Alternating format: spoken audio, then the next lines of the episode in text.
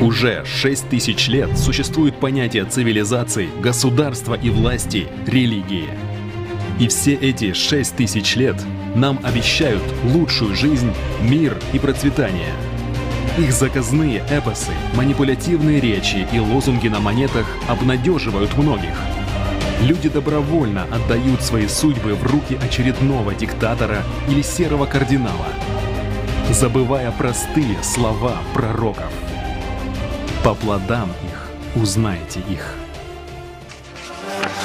Первой зафиксированной манипуляцией общественным мнением можно найти еще у шумер.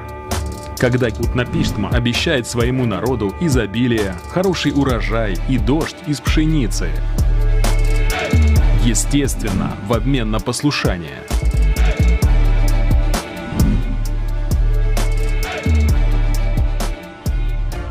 Недалеко от Шумер ушли и греки.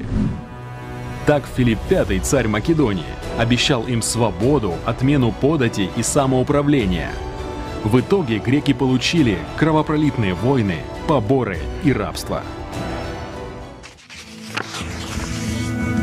В средние века начинать войны и убивать стали не просто за свободу и богатство. Свои темные дела правители продолжали оправдывать якобы божественной волей. Прикрываясь именем Бога, воевали и убивали – на него ссылались, чтобы узаконить свою власть. В так называемое «новое время» у правителей продолжилась мода на лозунги «за свободу», «равенство», «братство» и «закон». Та же Декларация прав человека в очередной раз провозгласила, что люди рождаются и остаются свободными и равными в правах. Пообещала свободу, собственность, безопасность и сопротивление угнетению – а по факту происходило противоположное. Гитлер в начале своей карьеры диктатора призывал к общечеловеческим ценностям. И это говорил тиран, который уничтожил десятки миллионов людских жизней. А что сегодня? Что-то поменялось? Мы продолжаем вестись на те же лозунги – Государство для человека. Приносить пользу человечеству. Свобода и порядок. Единство, равенство, мир. Сила в справедливости. Правда восторжествует. Обещания современных жрецов и политиков все те же, что и у шумер в далеком прошлом.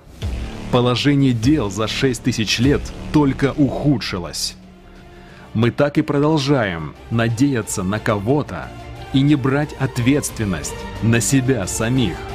Нас обездвиживают различными обещаниями, а в это время кто-то следующий просто приходит на смену власти.